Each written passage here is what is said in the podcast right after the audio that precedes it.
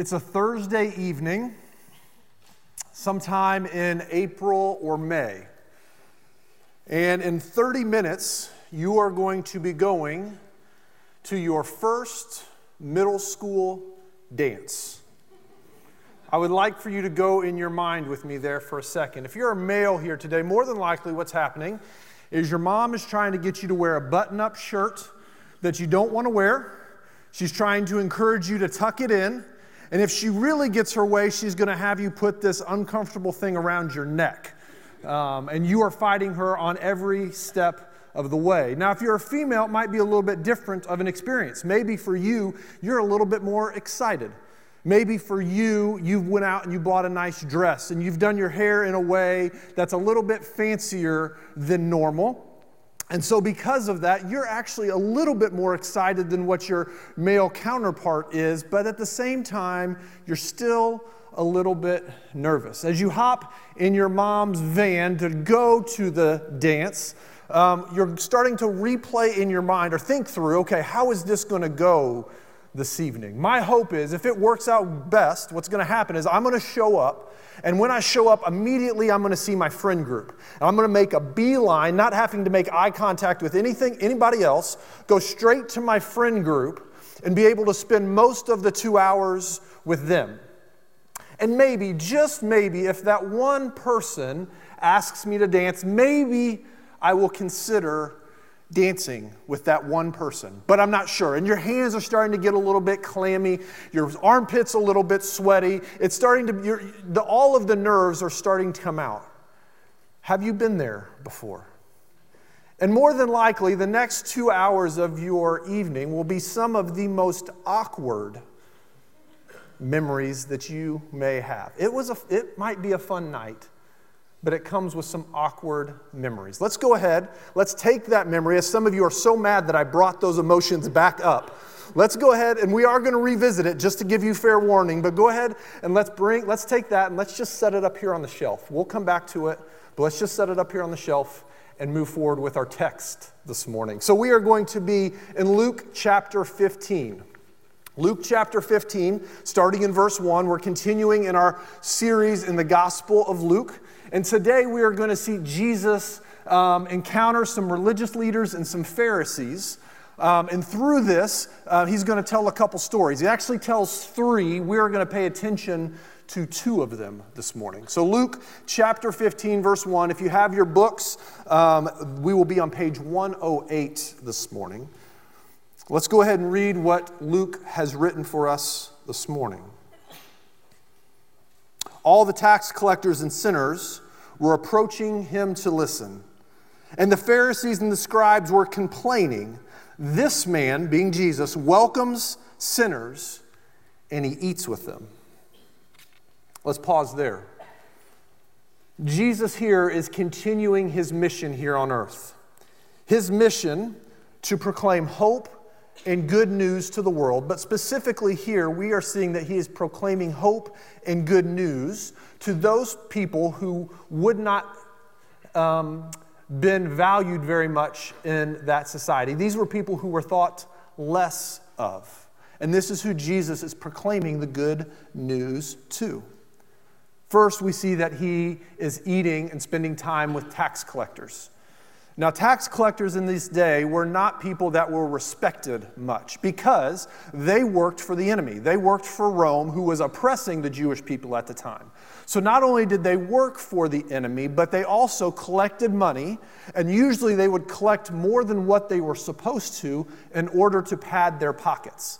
So, if you were a Jewish person, you did not like the tax collectors because they were collecting money and more money than they should in order to make them rich and to give the money to the, the oppressing government. Now, Jesus, he says here, he spent time and ate with them. So, some famous tax collectors in Scripture you have Zacchaeus, it was a tax collector, and also the apostle Matthew. Matthew was a tax collector. And so, not only did Jesus spend time with them, a tax collector was actually in his inner circle of 12. And so, the religious leaders of the day had a real problem with that. Also, we see the word sinner, that he eats with sinners. Now, the Greek word there for sinner means depraved, detestable, or a blatant sinner. And it's used a couple different times in our passage today. And this particular word, sinner, again, as I said, the one word that kind of stood out to me as I was studying this or phrase was the blatant sinner.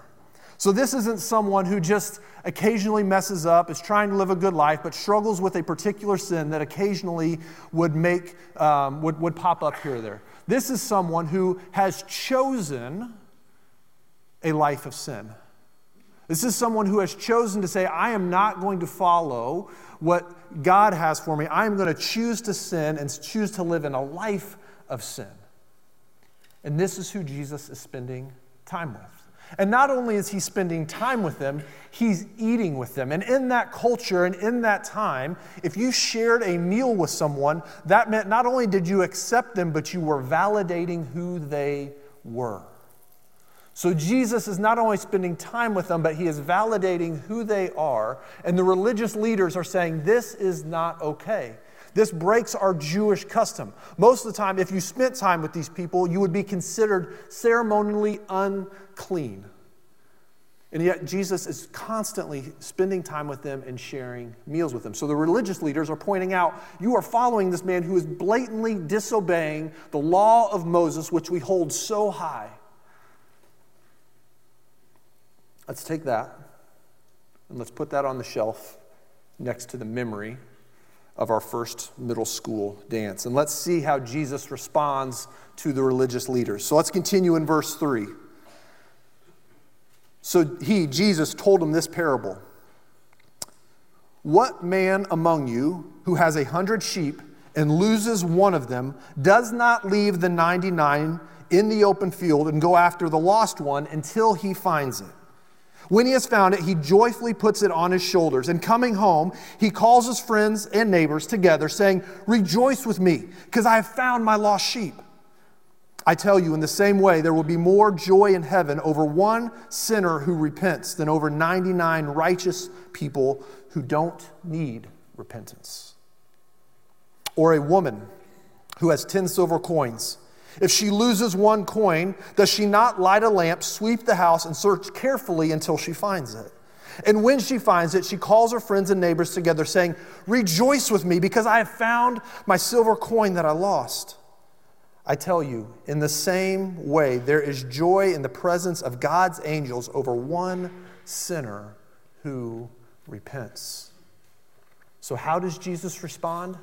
Jesus responds in the same way that he usually does. He tells a couple stories. Why does Jesus tell stories? For Jesus, again, we, they call them parables. The reason he told stories is because a lot of the time, most of the time, Jesus didn't want to just give a command or a directive. He didn't want to just give them black and white answers. He wanted them to live in the gray a little bit. And so when you tell a story, what happens when you tell a story is you invite the listener in to decide for themselves where is the truth in this. Instead of just saying, this is what you're supposed to do, this is what you're not supposed to do, let's invite in. Let's tell a story. And so Jesus does this, and he does this a lot with his teachings. He wants to invite the listener in for them to decide how they would respond.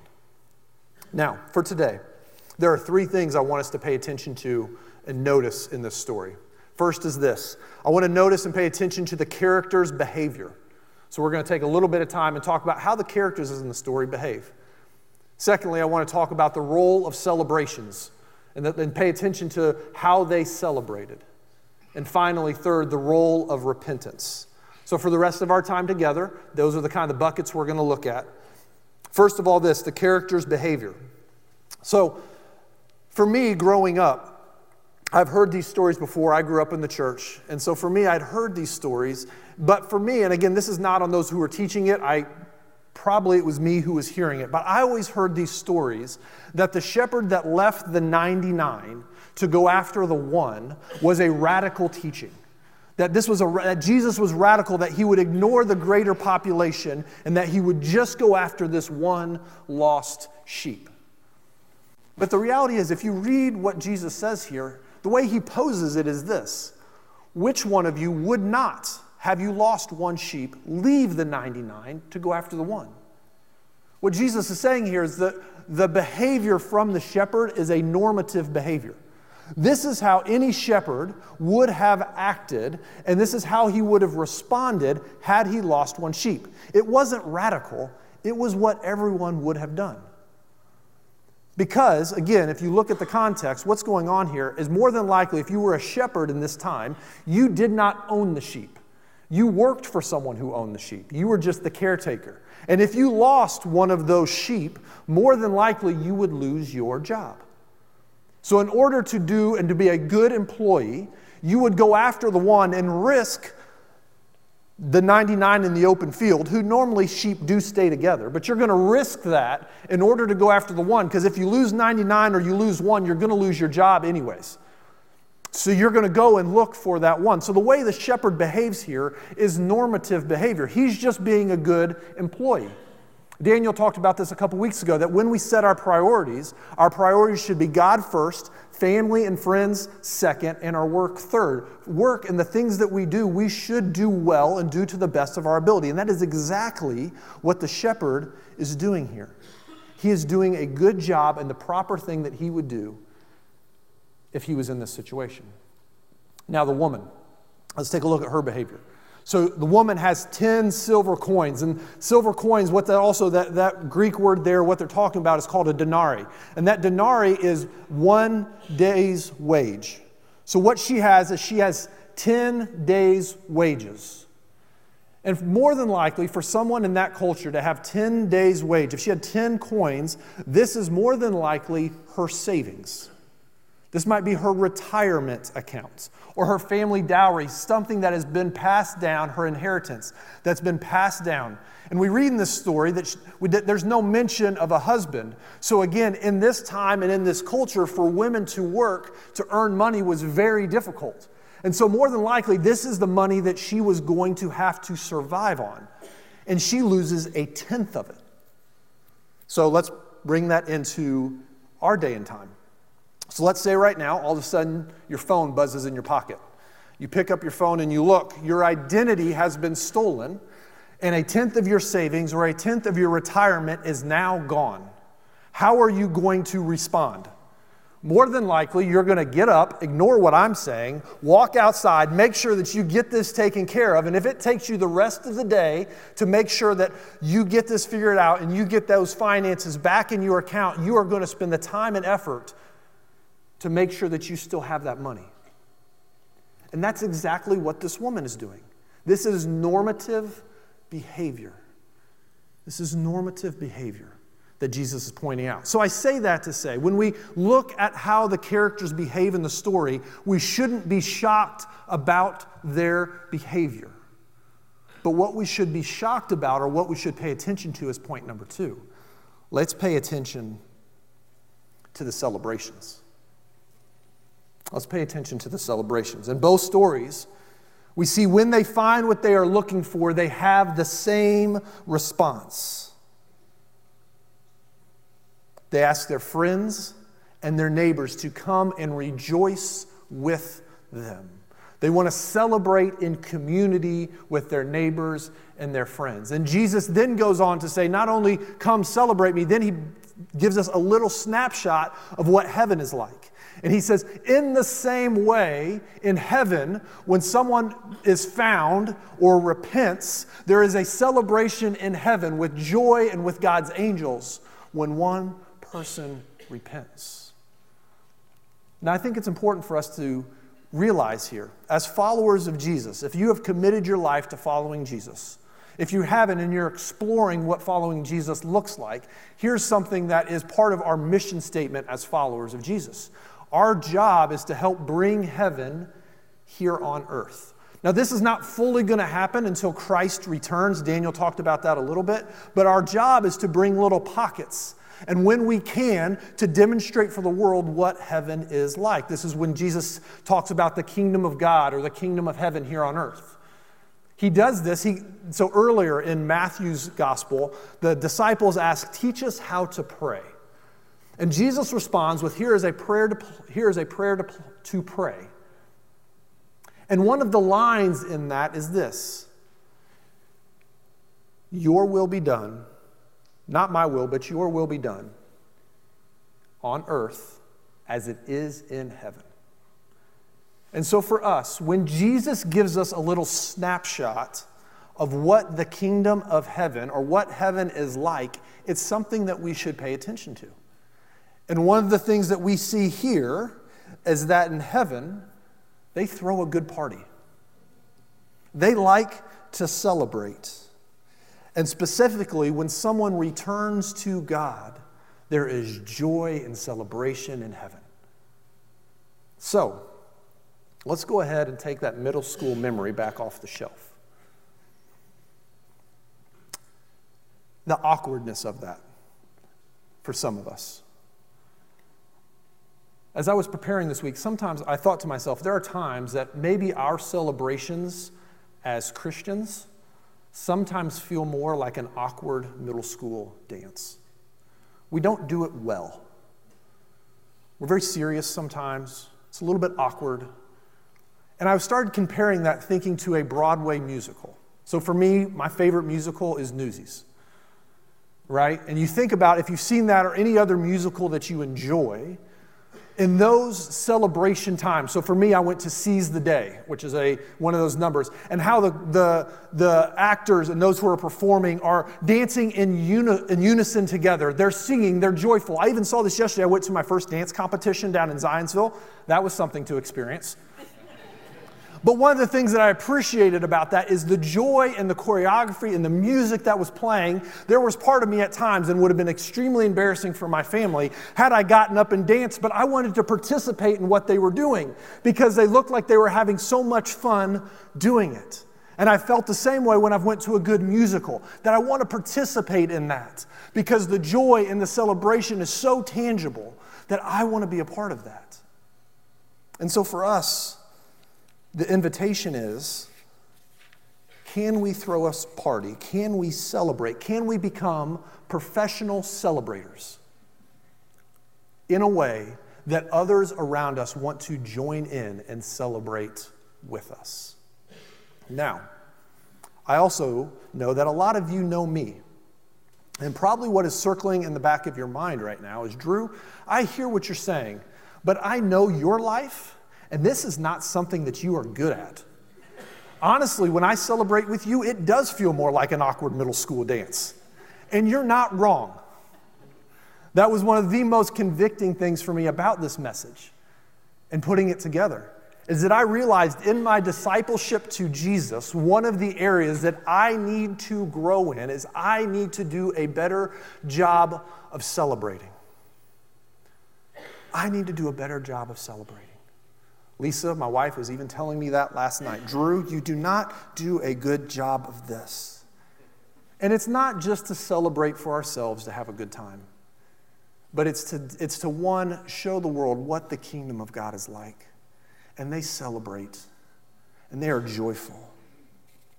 So for me, again, as I said, celebrating can be difficult. So now let's go ahead and take this idea of Jesus eating with sinners off the shelf. And what we see here with Jesus and what he's demonstrating for us is if you are like me and you struggle a little bit with celebration, one of the best ways that God has given us in order to celebrate is with food. Is with food. Food is a great way to celebrate.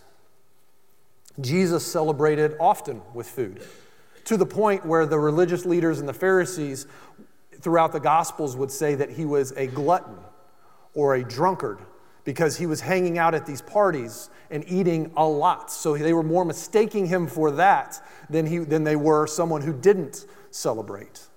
And it was always around the table. And so for us, if you are like me and you, and you struggle to celebrate, a good place to start is around the table with a good meal. One of my good friends, his name is Matt. Matt is a great person to celebrate with. I love spending time with Matt because Matt brings out the celebratory um, part that I really struggle with. And the thing with Matt is, and especially, is he loves to celebrate with food. And so when we get together with Matt and his family, one of the things he loves going to the grocery store and getting the food. But then not only that, he wants you to come over while he's preparing the food because the preparation part is also a joyful experience. And so he loves cooking in there and, and having conversation and laughing and like, you know, like the deep belly laughs that you have the opportunity to. He loves to do that as he's preparing the meal. And then after the, after the meal is prepared, to sit down together and to share a meal. And man, when he sits down, that boy can eat. And he celebrates with food. But the other thing that I really appreciate about him is not only does he want to celebrate in the preparation of the meal, not only does he want to celebrate God's goodness around the table, but he wants the person that he is sharing the meal with to be seen. And the way that he does that Matt is always very good that when he prepares a meal and invites us over, there is always something on the table that he knows that me and my family are going to enjoy. And he finds joy and pleasure knowing that he has prepared something that we are going to enjoy. An example of this one of the things he will do often is when we have meals together, he will make good ranch. Not in the bottle, he'll do a homemade ranch mix and shake it up, and my daughter calls it good ranch because he knows that that is going to make my daughter happy to have good ranch and not just eat ranch out of the bottle. So, things like that, just the attention to detail, not only is it a joyous celebration, but it's a joyous celebration. And in that, I know that He knows us, that He loves us, and that He is specifically preparing this meal with us in mind. What a great way to celebrate. We celebrate a lot with meals. We think about weddings, we think about graduation parties, we think about Super Bowls. Meals are a great way to celebrate and an important for us to do. But that brings us to my third point and something that I think we need to pay attention to. We need to recognize the role of repentance. We need to recognize the role of repentance. And in this, these two stories, we see that repentance is key. Throwing a good party, having some good food, having a good laugh is good for our soul. It's good for us to be able to do that. And usually, when we leave those experiences, we feel better. But what Jesus is pointing out here is yes, in heaven, they throw good celebrations. They, they, there is joy, but joy is all around someone who, eh, who has repented. That word in the Greek for repentance means to change your mind or to change the way you are thinking, change your way of thinking. So, for us today, when we think about this, the world that we live in is telling us to think a certain way. So, whether you are in elementary school, whether you are in middle school, whether you are in high school, whether you are in college, whether you are someone who has a young family, whether you are an empty nester, whether you are now retired, no matter where you sit in your season of life, the world is telling you, you need to think this way. And there's a battlefield going on in our mind, in our soul, in order to think in the way of Jesus repentance.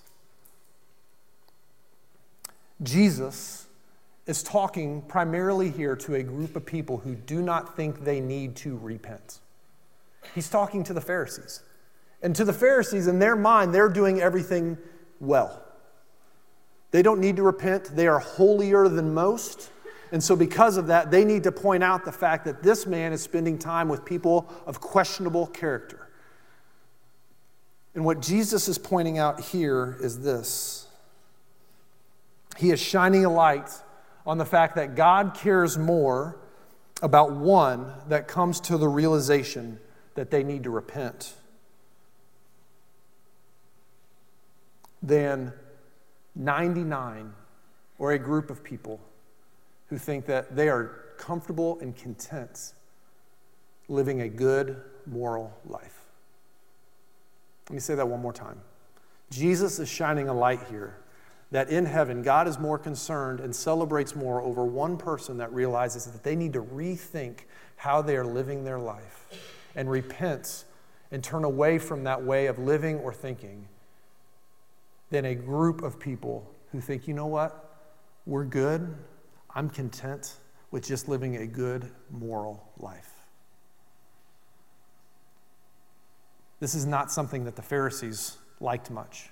And we see Jesus even more, hammer down on this more in the story that follows this, which is the prodigal son, where he tells a story of the son who went on his own way to do the way of the world and realized when he had hit rock bottom that it was better for him to go back to his father's house and work as a servant or a slave than to live in his own way. So he turns around and goes home. And how does the father respond? The father throws a party and tells him that he loves him and celebrates the fact that his son has come home. Who do you identify more with today? When you hear these stories, if you give an honest assessment, do you hear this and identify more with the religious leaders and the scribes where you're sitting here thinking, you know what? I live a good moral life. I don't have a lot to repent from. I'm very comfortable and content. Maybe today you identify more with the tax collector in the center, that you recognize, yeah, there's a lot of sin in my life, that I have blatantly disobeyed and walked away from God. Regardless, the playing field is equal. The playing field is equal. One thing I want to pause and point out here is this. If, as we grow and mature in our discipleship to Jesus, if you've been following Jesus for a while, or even if it's just been a little bit, but you're growing and maturing, as you do that, some of the major outward sins become a little bit easier to navigate. So if you've been following Jesus for a little bit of time, maybe now uh, certain sins like drunkenness, certain sins like adultery, or certain sins like stealing, some of these big major things, yeah, you don't struggle with those anymore. That's not as difficult to deal with. You've got a good handle on that. Praise God. But as we continue to mature and grow, what becomes a little bit more difficult for us are the unseen sins. The sins that not everybody else gets to recognize. Sins like pride, jealousy, what goes on up here in your thought life. Those are the sins as you mature in your faith that are still going to be present. And as I said, we are on equal playing ground here. That our need, whether you are someone who's been following Jesus for a long time, or whether you are someone who is just exploring what that looks like, we are all in need of God's forgiveness and all in need for us to repent and to change the way that we're thinking. And that is what Jesus is trying to point out here in these stories. He's wanting the religious leaders. That's what they were missing. They did not understand their need for forgiveness. Repentance is key to following Jesus. And repentance is what allows us to experience heaven here on earth through celebration. So, in summary, this morning, Jesus is showing us by the way that he lived and by telling both of these stories that he has invited us to live differently. We have the opportunity to experience celebrations that they experience in heaven, but it's by paying attention to our need for his forgiveness, our willingness to repent and our willingness to celebrate that with joy. So that brings us to our daily training for today. Our daily training is this celebrate this week with a meal. More than likely, all of us are going to eat about 21 meals this week. Some a little bit more, some a little bit less. But for most of us, we are going to eat 21 meals. And what I am encouraging you to do, encouraging us to do, is to find one meal this week to celebrate with, to be intentional with. So, a couple ideas. Maybe for you, there is a family or a person that comes to your mind right now that you're thinking, I've been meaning to have them over for dinner. I've been meaning to share a meal with them. I'm going to find time in my schedule this week to invite them over or to invite them out to share a meal together. Maybe for you, it's been a crazy season in your family. And so, for you just to have a meal at home around the table and finding something to celebrate or is something worth celebrating. And so, for you, it's clearing your calendar for an evening and having a family meal together. Maybe for you, it's you and your roommates. Again, you've had a busy semester, and because of that semester, you guys don't ever see each other. And if you eat a meal together, it's sitting on the couch watching TV, eating something gross. Eat something good this week. Turn off the TV and celebrate a meal together. I would also encourage you if there's something that you need to repent from, what would it look like to allow that to be the center point of why you're celebrating around the table?